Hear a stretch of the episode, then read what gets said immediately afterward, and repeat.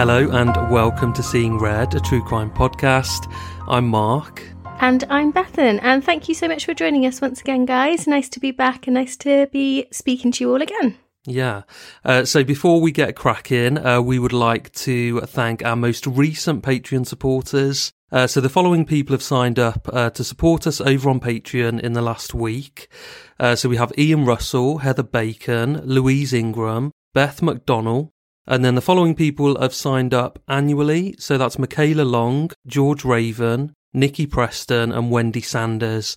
Uh, thank you so much to all of you. And if you do sign up annually, you get a 10% discount um, and our undying love. But thanks to all of you. It's much appreciated. Absolutely. Thank you so much, everybody. Really, we say it every time, but it just, it, it does. It means the world to us. So thank you so much. If you would like to join these amazing people, then you can find us at patreon.com slash seeing red podcast. And before we start the episode, we wanted to do a really special birthday shout out. So we wanted to shout out Annie, who is celebrating her 65th birthday next Friday, the 14th of May. So um, when this comes out, I think it will be Friday. Um, so thank you so much to Holly Marie, who got in touch to say that you guys like to listen to the podcast every Friday night together at work. So happy birthday to Annie. Yeah, happy birthday, Annie. I hope you have a good one. Um, so, in this week's episode, we will be covering the brutal murder of Alice Ruggles, a 24 year old woman from Leicestershire who was tragically killed by a man who had been stalking her.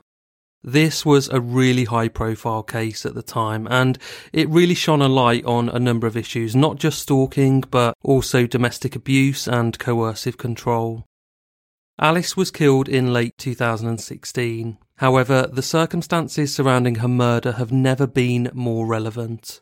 Calls to domestic abuse hotlines have spiked by an astonishing 49% since the beginning of the pandemic and Wow. police estimate that yeah, police estimate that 3 women are killed or seriously injured in domestic violence related incidents every single week.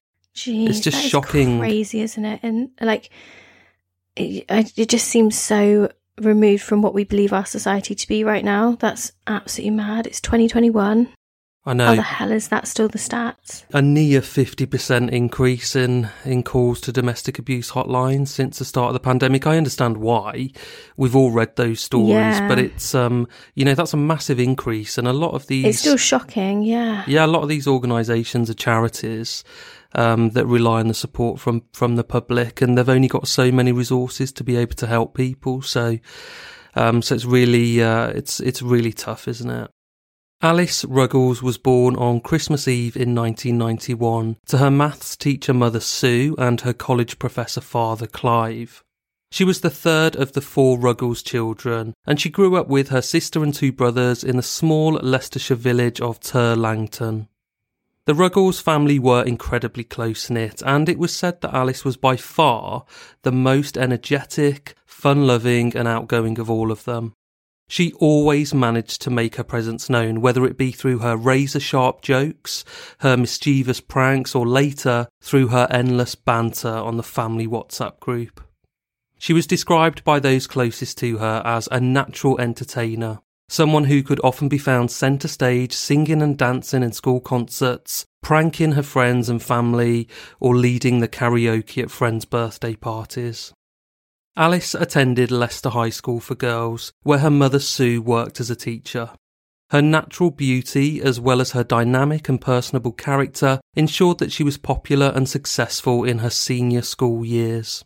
Alice was also naturally athletic and she loved to participate in most sporting events at school.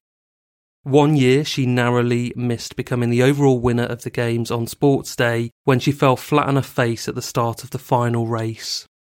Everyone who was there watching felt utterly devastated for her, but when Alice got up, she suddenly found the whole situation hilarious and she was hysterical with laughter.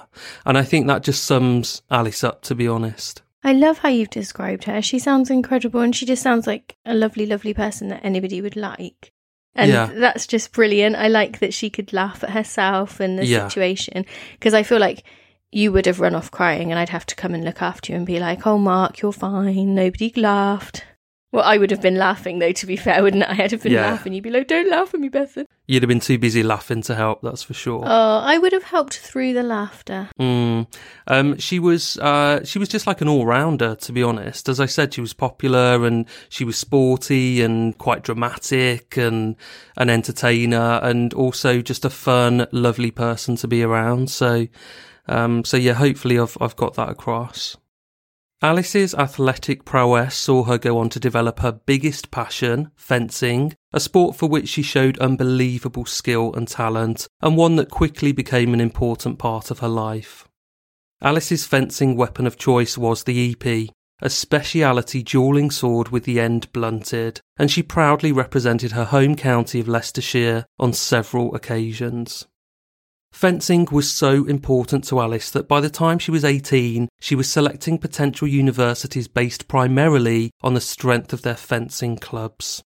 Consequently, she chose Northumbria, where she soon became the university's fencing club captain. The proudest of her sporting achievements was at the Women's épée at the Leeds Open in 2012, where she systematically crushed all of her opponents and emerged as the champion. By the time she graduated university, Alice found that she had come to love and feel at home in Newcastle, so she decided to stay and make the city her permanent base.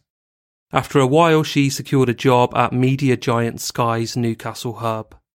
The position was perfect for Alice. Her friendly, fun loving, and personable nature made her immediately popular and well loved amongst her colleagues, and she was quickly promoted to become the site coordinator and PA to the head of sales. Life was good for Alice. She had a loving family, she was building a wonderful life for herself in Newcastle, and she was surrounded by friends who adored her. By all accounts, she truly was living her best life. And then when you say stuff like that, we know it's all going to go completely wrong. It's a really, really Mm. sad one. This, I mean, they always are, but it's um, it is very sad. So, before we uh, continue with Alice's story, let's hear from today's show sponsor. At the beginning of 2016, Alice went on holiday to Indonesia with a friend, and the friend posted some pictures on Facebook.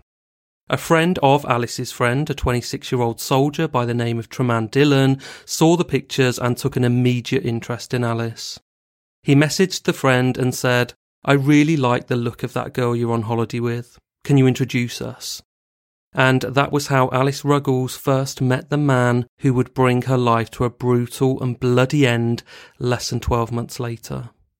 Dhillon, who was known to his friends as Harry, was a lance corporal in the British Army, stationed just outside of Edinburgh, a hundred miles away from Alice's home in Gateshead. After a few successful dates, Alice began a relationship with him, and he at the time was on a brief R&R from a non-combat role in Afghanistan. So I think that's where you're kind of stationed in your home, on your home turf, kind of resting and recuperating, getting ready for the next deployment. The smitten couple spent a happy and romantic week together in Newcastle, followed by another in Edinburgh, before Dhillon returned to Afghanistan for his final two month tour of duty. Dhillon was an only child. He was born in India and moved regularly throughout his childhood, owing to his father's job in the Indian Army. As a young adult, he pursued a college degree in India, but was eventually given the opportunity to do the final two years at Queen Margaret University in Edinburgh. Dhillon jumped at the chance and moved to the UK for good in 2010. One day, a recruitment team acting on behalf of the British Army visited the campus in search of new recruits. Dhillon enthusiastically signed up. He passed a selection process with flying colours and then went on to complete his basic training in May 2012.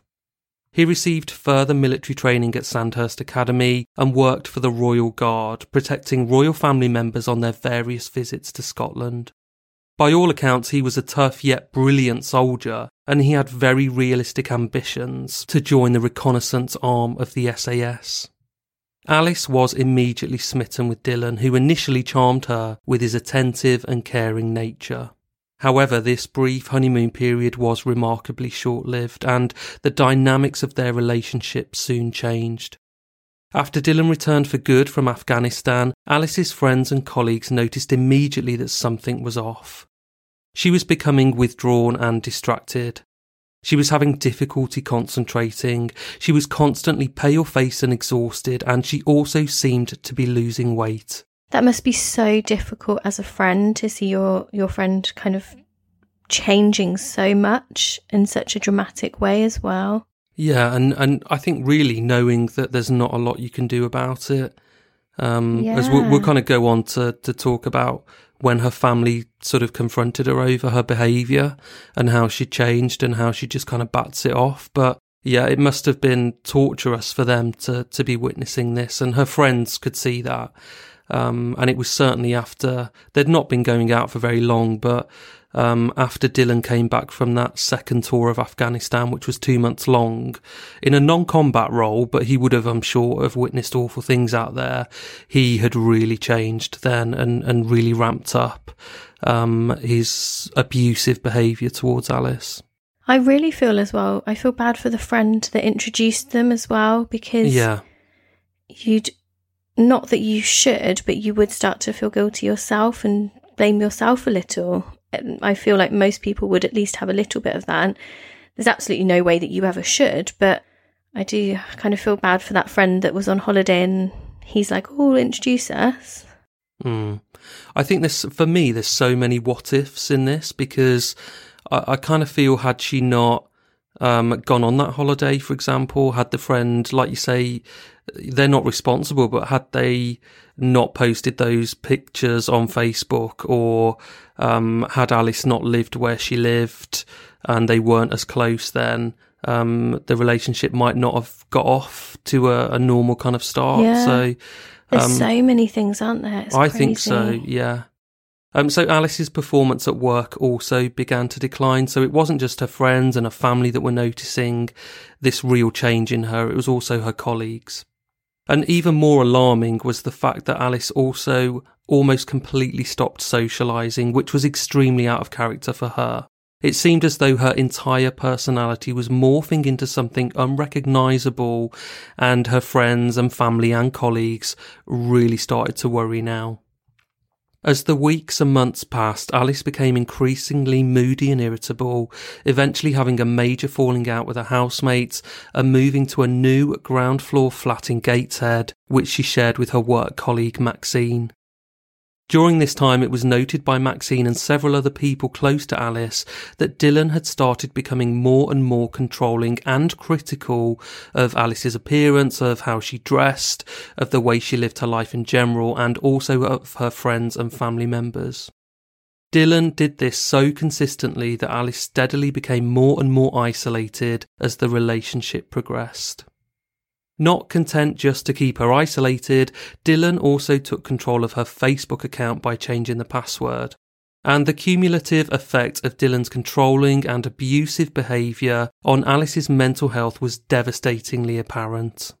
In a few months, Alice went from being the happy, outgoing, vibrant person that she had been since childhood to a miserable and lonely shell of her former self. Her family noticed how withdrawn and unhappy she was during a family holiday to a cottage in Cornwall of July 2016, but when they tried to talk to her, she just made excuses and managed to placate them. In August 2016, just a few months into the relationship, Alice was contacted by another woman completely out of the blue via Facebook. This woman claimed that Dhillon had befriended her on a dating website and had been actively pursuing a relationship with her. And this was like during the whole time that he'd been together with Alice. Oh my god, what an absolute bastard. Yeah. I always find it incredible when the other woman's like able to get in touch and just be like, just to warn you. Yeah. I always think that's amazing because she's obviously trying to do some like due diligence and just check up on him a little bit. And she's found, I guess, like photos of him in a relationship or profile or something. But um, that's amazing. And fair play to Alice. Yeah. And it kind of worked because Alice was devastated at his betrayal and she did end the relationship. And she just said, I can't trust you anymore, so it, it's over. Um, That's really strong. Re- it really is. It's surprising, given that it was already an, an abusive relationship. I thought that was really brave of her to be able to do that at that point in time. But as we'll go on to see, Dhillon's grip of Alice was all consuming.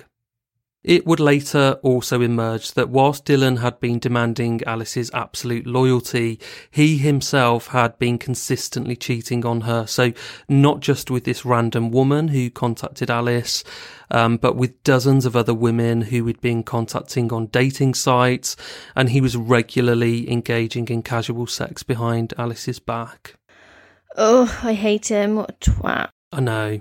Alice wasn't at all sad to leave Dhillon behind. In fact, I think when she was able to get away from his controlling grip, she was able to feel a sense of relief and she actually looked forward to reconnecting with her friends and regaining her former life and former sense of self. And I think it's almost like when you're in a relationship like that, you can't see the wood for the trees. But the minute you come out of it and have that breathing space, you can see it for what it was. And I think the more time that passed, the more she realised that that relationship was totally wrong and that she really didn't want to get back together with him. Yeah, because you have to have that bit of space or detachment before you can really see it for what it is. So, yeah. Yeah. It's amazing. I'm so impressed that she was able to do that. Yeah. However, it wasn't going to be as simple as that. Dhillon was not prepared to accept Alice's decision to end the relationship.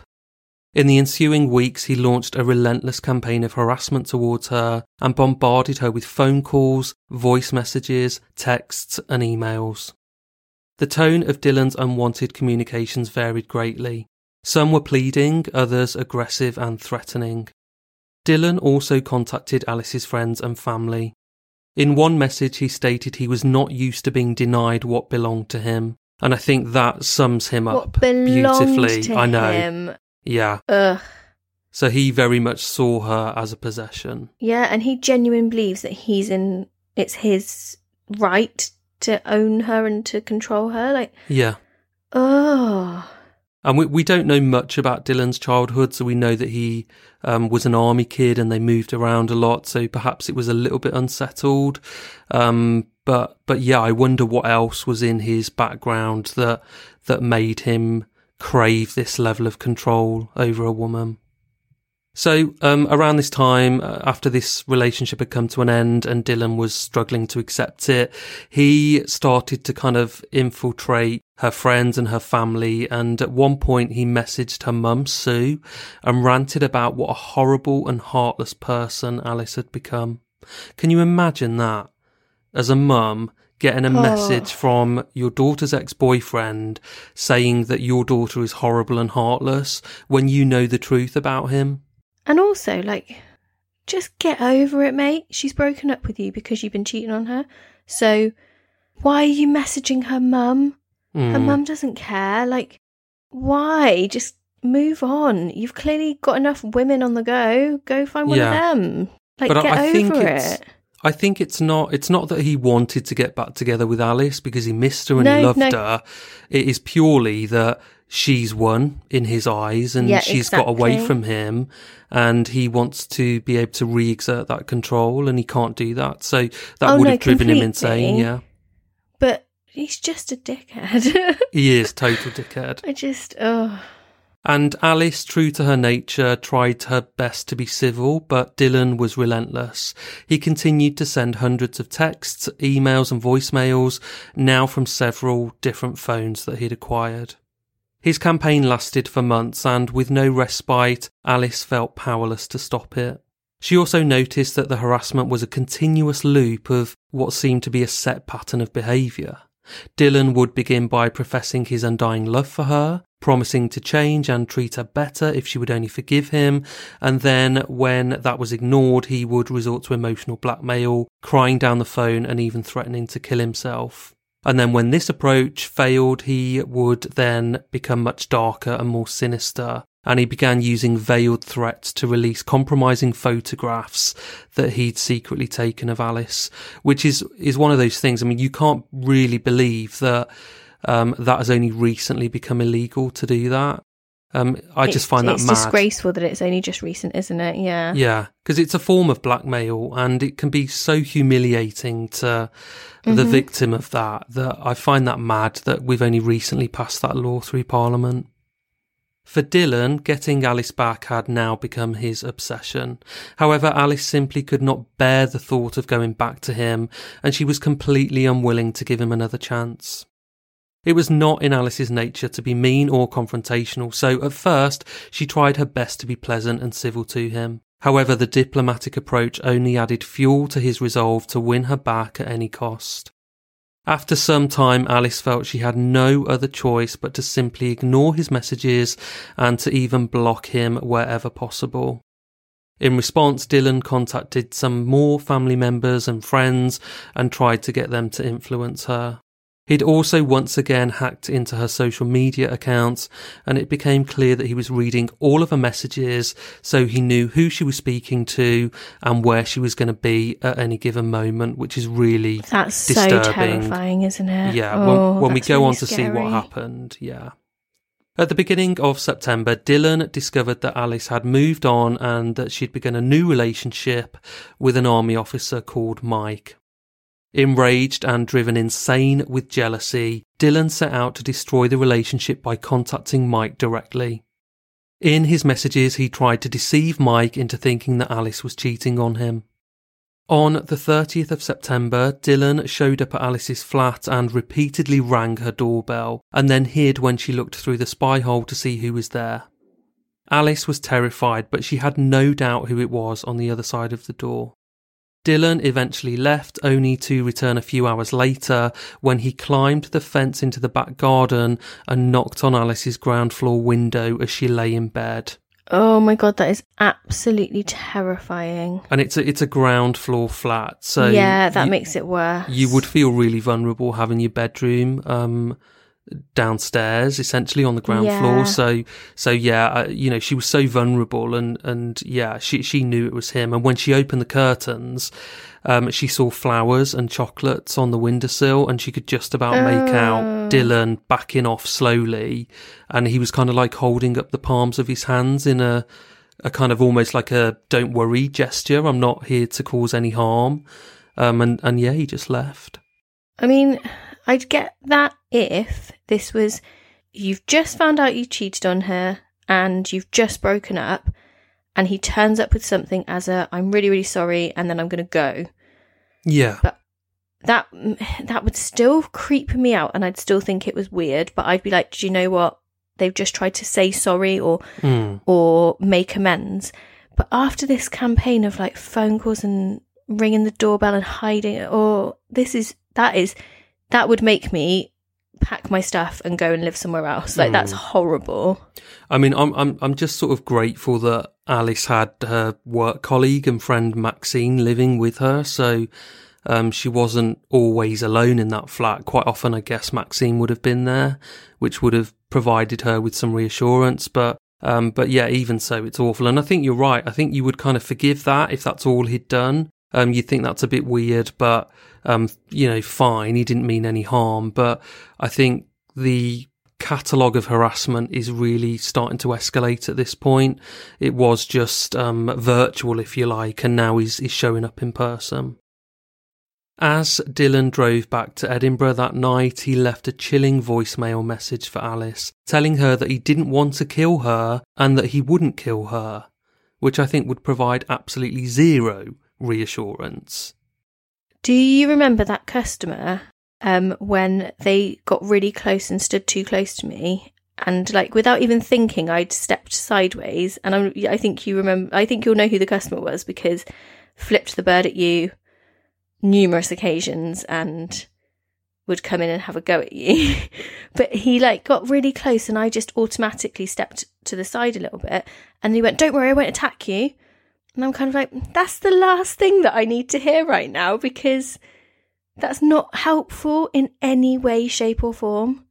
But this is the thing, it doesn't it doesn't make you feel safe when someone tells you they're not going to do something that actually hadn't come into your mind until No. that point and now you're terrified. And I think it's just not a normal thing to say. It's not normal behavior. So you're, you're going to think, oh my God, like this person's clearly unhinged or they've clearly been thinking about killing me.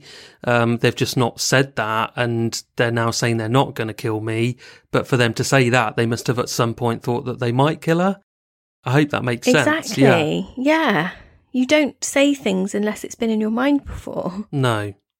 So, as Alice became increasingly terrified of Dhillon's obsessive and intimidating behaviour, she at last heeded the advice of her friends and family and contacted the police, who were initially very sympathetic and they actually reassured her that he could be stopped. As is evident from the recording of this particular phone call that Alice made to the police, which has since been made public, she was calm and polite, almost apologetic, as she briefly explained the situation to the officer and asked for advice.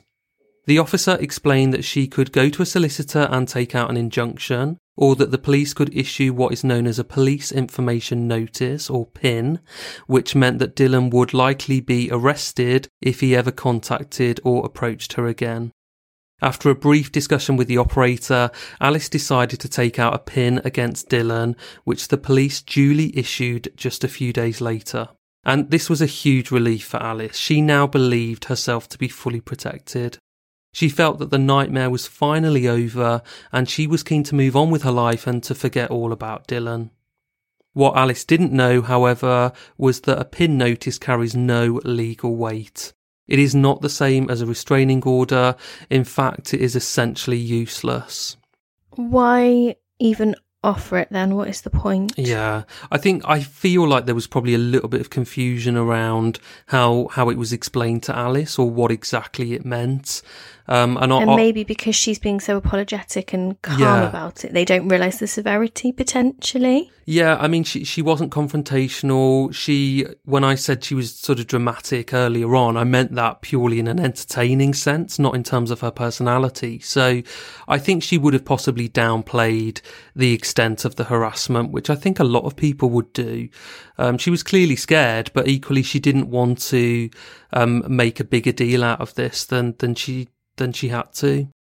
So, um, a pin notice is made specifically to address the issue of harassment, but it doesn't require any finding of fact.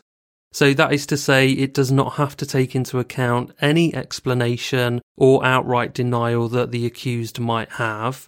It doesn't infer guilt and it only reflects one side of the story. Unlike an official restraining order, perpetrators who breach a PIN notice are technically not necessarily vulnerable to prosecution or arrest. So I suppose the only way I can sort of explain it uh, in other words is that it's a bit like a, an official warning. So the police would have warned Dhillon they wouldn't have accused him of stalking because that was illegal even back then. Um, but they would have said, look, it's, it's come to our attention that there's a bit of a domestic issue here. The relationship's broken down. We've had reports that you are harassing Alice and we're telling you politely that you need to stop that. And we're going to kind of put a record of this conversation on file and consider yourself warned and not to go near her again. Um, I think had Alice said that he's stalking me, it might have been treated differently. Um, but because she she detailed a, a bit of a, a catalogue of harassment, it was dealt with a bit differently. So I I guess then if you were to take something to court and take something further, you've got the evidence behind you that you've been to the police in numerous like numerous times and here's the catalogue of pins that we had. Yeah that would help in that aspect, but it doesn't necessarily stop anything from happening at that point. It's just, I guess, if someone's like a gone a bit too far sort of dickhead, mm. this might shock them enough. I honestly, I think that's what it is. I think if you have, if a relationship has broken down not at your behest and you're struggling to deal with the end of that relationship and you want to try and win that person back, so you could be bombarding them with, uh, text messages, emails, um, you know, sending stuff like flowers to their work and stuff. That's where, and and the, the, the victim or the individual doesn't want that to happen. That's, it's just literally a bit of a polite warning from the police to just say, look, we get it. We get that you're upset by the end of the, the relationship, but you do need to kind of stop this behavior because if you don't, then we might have to pursue this more formally. So I think it is yeah. almost like a friendly warning and it's on file. And I think, yeah, I think you're absolutely right. For 95% of the population, that would be, um, alarming for them to, to have a visit from the police saying something like that, that you're not in trouble, but can you just stop doing what you do? And it would be enough to stop. So, um, whilst Alice thought she had this full protection from Dhillon, she didn't, and Dhillon knew the pin notice and what it meant and what he could do and what he couldn't do. Um, so he kind of knew that it didn't actually stop him at this point in time from continuing his campaign of harassment towards Alice. So Dhillon's superiors at work became aware of the PIN notice and they confronted him about it and they also warned him to either stay away from Alice for good or to face the legal consequences. And they also expressed concerns about his mental health at this point and they ordered him to visit his GP who also strongly advised Dhillon to move on and to never contact Alice again. In addition to this, several of Dhillon's friends and fellow soldiers also urged him to do the right thing and to leave Alice alone to live her life on her own terms. That's really amazing, isn't it? That they've kind of all seen potential there, I guess, and then they've all kind of gone, just stop, just get yourself sorted out. Yeah. Because that's quite a brave thing to kind of come out and say to somebody as well. it, it is, yeah. And Alice's family were um, critical of the army. Um, which I'll come on to towards the end. But I, I think at this point in time, I think that's quite good of them that they they've confronted him and said we're aware of this. You've not technically broken the law right now, but we are aware of what's going on, and you are going to have to stop this. So not only had he had a warning from the police at this point, he'd now had a warning from uh, from his employer. So I, I think it was and that's quite embarrassing as well. Of course if it you're is, in something yeah. like the army, to have other people knowing your business in a very private manner, like that's quite a big deal. So yeah. And you're not it's really going to be a bit humiliating. Yeah, and you're not really supposed to have these kind of personal problems in the army because it's such a serious job that you need to be 100% focused on the job and not being um, pulled in different directions. So Dhillon unfortunately wasn't about to let Alice go, despite the warning from the police and his bosses, and he immediately sent her a parcel containing an angry letter and some other items. In the letter, he ranted that Alice had called the police on him and that he was now facing severe repercussions. He also lied that his army bosses had taken away his laptop, his iPad, and his phone, and he went on to say, I'm in a lot of shit now, but I hope you feel happy. I'm sending you everything I have that reminds me of you as you belong to another man. Wishing you two a happy life. I will never come in your life again. But Alice wasn't convinced. She knew it would only be a matter of time before Dhillon would be back to his stalker like obsessive behaviour. She contacted the police again to report that he was still contacting her, but the response this time was far less sympathetic and no action was taken. In a further telephone call, Alice was even allegedly warned to stop wasting police time, although this call wasn't recorded, so we can't verify that. But how appalling is that? I just, I just, it's so frustrating. Like it, I'm trying to be non-judgmental, but, but I can't not get really cross about that. I think it's better that you take things too seriously and something's a bit, and you realise afterwards it's a bit of an exaggeration, then you don't take something seriously at all. Yeah. I feel since 2016, I, I do feel that things have moved on a little bit in terms of, I suppose, because we've had the Me Too movement. Um, there's been a lot of other stuff going on, and um, particularly surrounding women and and their vulnerability and safety issues. And I think I think it's a bit better now that a victim like this would be believed and supported. And I, I'd like to think this wouldn't really happen now, that she would be taken very seriously. It's not that long ago, though. Four, It's not, years. but if you think about really what's happened in if you think about what's happened in the last five years um, for women's rights, I hate kind of using that term, but do, you- do you know what I mean? I think it's moved forward a bit, and I think um, victims are now more likely to be believed when they bring forward an allegation such as this than they would have been perhaps back then. hmm So Alice um, kind of reverted to how she was when she was in a relationship with Dhillon now. She became distraught, nervous, deeply depressed, and she now believed that nothing could or would be done to stop Dhillon stalking and that her suffering would go on and on. Now convinced that she was not being protected at all, she tried to make sure she was driven home to the front door each day by a colleague, and she would then immediately double lock every entry to her flat. On the 10th of October, unbeknown to Alice, Dhillon made the long drive down to her house late at night before climbing into the back garden, and he then took several photographs of her rear window before returning home again. So Alice never knew that happened. Two nights later, he drove down again from Edinburgh and parked a little way down the road from Alice's flat, waiting for her to return home.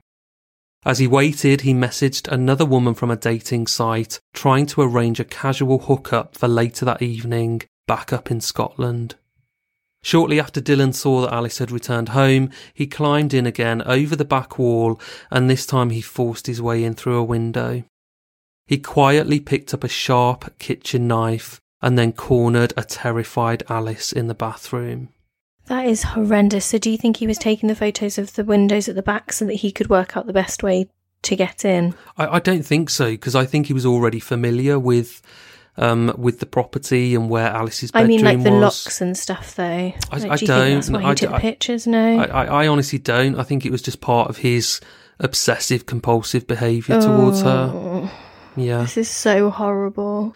So normally I, I would go into a lot of detail here uh, after he'd cornered Alice in the flat, but I just I just didn't really want to on this occasion, and I'm not saying I won't do it again, but um, I didn't really want to go into lots of detail about the attack. So um, I'll just kind of skip forward half an hour, and um, at this point, Alice's flatmate Maxine returned home and made a gruesome discovery. So Alice was laid dead on the bathroom floor in a pool of blood, with her throat slashed from ear to ear. That is so horrendous for her flatmate to come home um, and find her like that. And Mm, yeah, just, I think you've done the right thing there, definitely. Yeah. Not going into detail because that's enough for us to know what has happened and to imagine for ourselves. Yeah, and I'll go into a tiny bit more detail in a moment, but not not much. And it reminded me of last week's episode where I can't even really remember the details, but I remember the victim was um oh it was Lynette, wasn't it? Was it Lynette White? Um Yeah. the sex worker from Cardiff. So um she she was she had a throat slashed, didn't she? Yeah. and it was kind of from ear to ear. And um she was kind of half decapitated and it was very similar for for Alice sadly. So paramedics rushed to the scene but she was unfortunately pronounced dead straight away. She was just 24 years old. The police officers on the scene were appalled by the sheer brutality of the attack and it was noted that Alice's throat had been slashed at least six times and the blade had cut so deep that the knife had reached her spine which was what I think really reminded me of last week's episode because it was so similar, Yeah. wasn't it? Um, but that's the most So detail I'm going to go into. Maxine's harrowing and frantic call to the emergency services has since been made public, and she immediately named Dhillon as the murderer, commenting that we knew this was coming and referring to him as an absolute psychopath. Thanks to swift action by Northumbria police, Dhillon was quickly arrested back at his barracks just a few hours later. When police found him, he was attempting to climb out of the barracks over the perimeter wall in order to escape. He initially denied all knowledge of Alice's death, but overwhelming evidence quickly placed him at the scene and he was duly charged with her murder. After Alice's death, it emerged that Dhillon was known to police for an extensive history of violent and abusive behaviour towards women. His ex girlfriend had an active restraining order out against him after repeatedly complaining to police about his obsessively relentless stalking, harassment, and threatening behaviour. At his trial, Dhillon's attitude sickened Alice's family and the jury. Not only was he utterly unemotional, but he also exhibited breathtaking arrogance. He denied murder and tried to argue that Alice had attacked him, painting himself as the victim of Alice's so called violent temper and jealous nature. Oh my god, as if anybody's going to believe that. Yeah. What an absolute douchebag. When asked by the prosecution why he had fled the murder scene, he tried to lie his way out by saying seeing Alice covered in blood had given him a flashback to a helicopter crash in which five of his colleagues had died, including one who had his throat cut by his visor. However, army officials testified against Dhillon's story, proving beyond reasonable doubt that he had in fact not even seen the casualties during that incident and that he had only visited the site of the accident to guard it two days later, long after the corpses had already been removed. So even then, he's trying to use someone else's pain and suffering Yeah. for his own benefit as well. None of Dhillon's lies held up against the overwhelming evidence that was being heavily stacked up against him. He showed zero emotion throughout the trial at Newcastle Crown Court, and he didn't react at all when the jury, after less than two hours of deliberation, dismissed his cowardly story that she had accidentally stabbed herself while lunging at him and duly convicted him of murder. Judge Paul Sloan QC said, Precisely what happened once you were in the flat, only you now know but you have never had the decency to say. At six foot one inches and twelve and a half stone, Dhillon, who was training for the Special Forces Regiment, was nearly a foot taller and three stone heavier than Alice, and he was infinitely stronger than his petrified and helpless victim. The judge continued, you were pinning her down, probably by kneeling on her back, and in an act of utter barbarism, you slashed her throat with a knife, slashed her at least six times, causing catastrophic injuries. Dhillon was sentenced to life in prison and told that he must serve a minimum of 22 years behind bars. The verdict and sentence were welcomed by Alice's nearest and dearest. Outside court, her mother read a statement on behalf of the family. She said, Justice has been done today, but none of our family nor any of Alice's closest friends will ever be the same again. We will live the rest of our lives knowing that Alice should have been here with us, wondering what she would have become, imagining all of the people she would have continued to affect with her infectious sense of humour and her sheer love of life. Alice was a kind, incredibly sociable, fun loving person. She had the ability to light up the room whenever she walked in. We miss her so much. The Ruggles family also poured heavy criticism on the police for repeatedly failing to take Alice's pleas for help seriously, despite knowing full well that Dhillon was known for this kind of thing. It was already on record. And as I said earlier, the British Army were also criticised for failing to take more decisive action when it became clear how dangerous an individual Dhillon really was. Um, which I get, but part of me is like, is that just with benefit of hindsight? Because they did speak to him, they warned him, and that would have, that's not just like a regular boss giving you a bit of a warning. This is the army, and it's very serious, and there's a real chain of command. So, if anything, this would have carried more weight, I think, for someone like Dhillon than a warning from the police. So, um, so I don't know. Maybe the army could have done more, but I, I don't really know what. Yeah. I just I think they did what they should have done really. They the police came to them with the information that they had. What else is your employer really going to do? If the police had come to them with something more serious, I mean, the fact that they made such a good amount of fuss about it, saying to him, "You need to sort this out before there's legal ramifications," and they knew it was a PIN, Mm. and the police would have explained to them what that meant, then already I do think they've done a bit more. And what are they going to do? They can't just lock him in his room and not let him out in case he goes and kills somebody. No. I think that the police should have taken things a lot more seriously, but I do understand that potentially the wires were crossed at the beginning because Alice was such a demure, apologetic person potentially when she rang, and maybe it didn't seem as serious as it actually was. And also, nobody knows for definite who's going to snap and go absolutely crazy like this guy. Um, but no, I don't think that the army.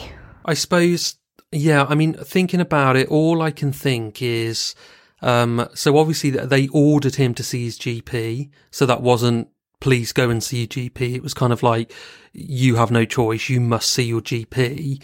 But maybe they could have intervened more, um, from a medical perspective, uh, to, to kind of look into him more from a psychological basis. How is he mentally? Is he fit to continue with the job? Do we need to support him a bit more? Um, maybe they could have done a bit more that way, but that, that's the only area that I could see where they perhaps could have done more. They didn't have to, but they could have done. And some of that is with yeah. the benefit of hindsight. And that's it exactly. Hindsight is twenty twenty. It's so difficult now yeah. to then to be able to judge what they were dealing with at that point. So further tributes continued to pour in from Alice's friends, relatives, and former work colleagues. One tribute from a former colleague who worked with Alice at Sky perfectly reflected the ray of sunshine that she was to everyone around her, and it also showed how her death had had such an impact. It read, You know I'm not a man of many words unless it was badgering you to get my laptop ordered, so I just wanted to list my best memories of you. Genuinely the most horrific Mancunian accent I have ever heard. Ever. Absolutely awful and hilarious in equal measure. You taught me the difference between foil, épée, and sabre, but I still won't watch it at the Olympics. You are more sarcastic than me. Your sense of humour was second to none. So witty and sharp as a tack. Last but definitely not least, you had the most infectious personality and brightened the office on a daily basis. I can genuinely say any day I spoke to you was a happier one for it. You never fail to make me laugh, and I'm a miserable sod. You could even do it via an email. And then he'd attached an email to this which read, Laptop wait time is directly proportional to how nice you are to me. Therefore, yours is due for delivery in 2074. Thanks, Alice. I love that. I that sounds like the sort of thing that I would have emailed you. Yeah. When we worked together. That's absolutely brilliant. Fair play, Alice. And it just shows her it shows that sense of humour and I think we've all we've all worked with people or had friends or have friends that just brighten your day up and, and genuinely these people do light up the room when they walk into it and that they make your life so much better. So um, Alice really was one of those individuals. In the aftermath of the tragedy, Alice's family founded the Alice Ruggles Trust, a registered charity which aims to raise awareness of stalking and to ensure that relevant legislation is effective and adhered to, and to bring about lasting improvements to the management of perpetrators and the protection of victims. And the Alice Ruggles Trust is also campaigning for the government to formulate and introduce a stalkers register, a compilation of known stalkers as well as domestic violence and coercive control perpetrators. And many campaigners and anti domestic violence charities believe that that register will absolutely save lives. Um, so do check out the um, the Alice Ruggles Trust if you want any information in relation to anything we've discussed or, or any support, or if you want to get involved and help in any way. I think we'll we'll perhaps look into it a little bit more, won't we, and and see if yeah, we can support think, um, them. We'll put some information out from their registered charity website and we'll put some stuff up on all the social medias. But then, yeah, we'll have a look and see if there's anything that we can do yeah. as well.